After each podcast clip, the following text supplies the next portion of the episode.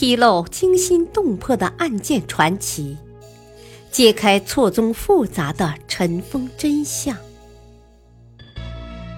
欢迎收听《古今悬案、疑案、奇案》，编著李晓东，播讲汉月。第三章：帝王密室谜案。北魏孝文帝拓跋宏，唯一被老婆气死的皇帝。北魏孝文帝拓跋宏一生雄才伟略，功绩显赫，却偏偏在最后被自己出轨的老婆气死，英雄迟暮，结局总忍不住让人叹息。说起拓跋宏。他也算是吃尽苦头才登上帝位的。皇室中的地位争夺战十分激烈。虽然拓跋宏最终坐到了龙椅上，但他却还要听命于当时的冯太后。冯太后为人雷厉，对权力把持的十分严苛。在冯太后掌权的那些年里，北魏此处安插了他的党羽。而且国计民生也都是冯太后一个人说了算。不过，冯太后管理井井有条，对北魏日后的发展起到了长远的影响，也为拓跋宏日后管理北魏做了一个良好的铺垫。在拓跋宏长大成人后，冯太后为他娶了皇后。便是冯太后的侄女冯媛。拓跋宏与冯媛一开始感情很好，但冯媛自己却不知道珍惜，毁灭了这段感情。说起缘由，要从太和十四年九月，公元四百九十年说起。冯太后死后，拓跋宏掌管大权，他当即开始大刀阔斧的改革。将北魏再次推向了改革的风口浪尖之上。不久，开始迁都，将北魏的首都从平城迁往中原洛阳。为了能够顺利迁都，拓跋宏决定御驾亲征，荡平南齐，统一中国。御驾亲征，自然要带着大军和满朝文武了。浩浩荡荡的三十万大军便向洛阳开拔。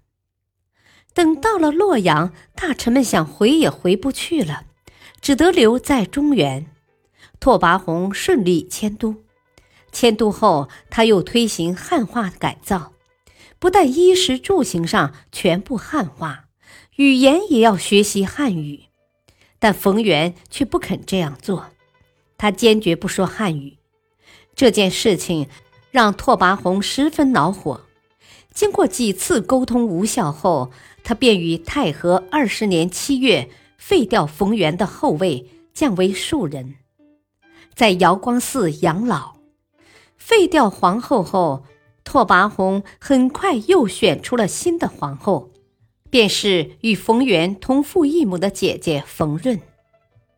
冯润小名妙莲。当年是和冯源一起进宫服侍拓跋宏的。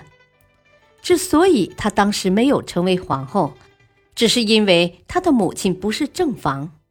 冯润与拓跋宏的感情非常好，但可惜自身有着一种顽疾，是一种传染性很强的皮肤病。为了不被传染，拓跋宏也不得不让他远离皇宫，废掉冯源后。拓跋宏一直对冯润念念不忘，正巧冯润的皮肤病被调理的差不多了，拓跋宏便将他接进了皇宫。冯润早年虽是善解人意、知书达理，但时光无情，他离开皇宫这几年，拓跋宏并不了解他的变化。冯润回宫后。看到原来只对自己一往情深的拓跋宏后宫多了许多宠妃，自然无法忍受。他设计除去了拓跋宏身边的妃子，让拓跋宏专心致志，只宠幸自己。可是拓跋宏志在大业，很少有时间陪冯润。时间一长，冯润便寂寞难耐，他开始寻觅合适的情郎。先是找到了一个假太监高菩萨，二人勾搭成奸后，冯润又四处拉帮结派，利用手里的权力，四处为自己寻觅更好的情人。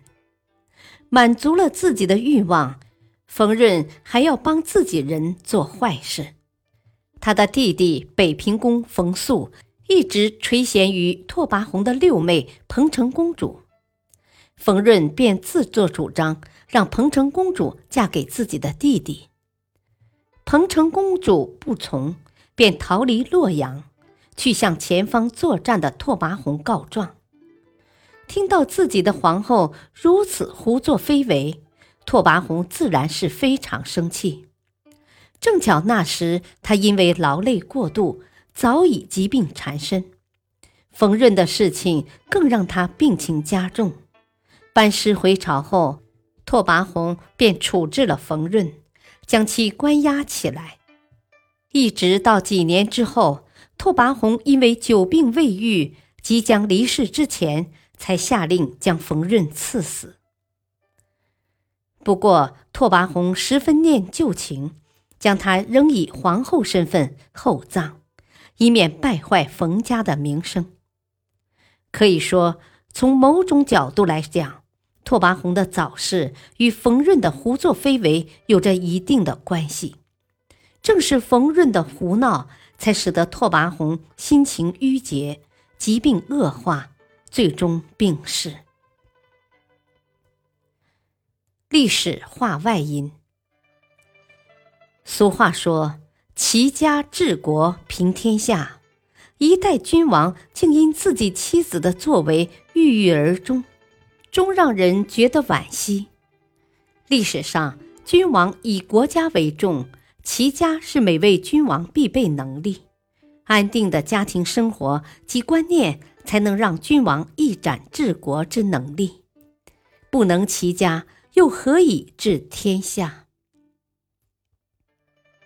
感谢收听，下期播讲：不被看好的忽必烈为何能继承帝位？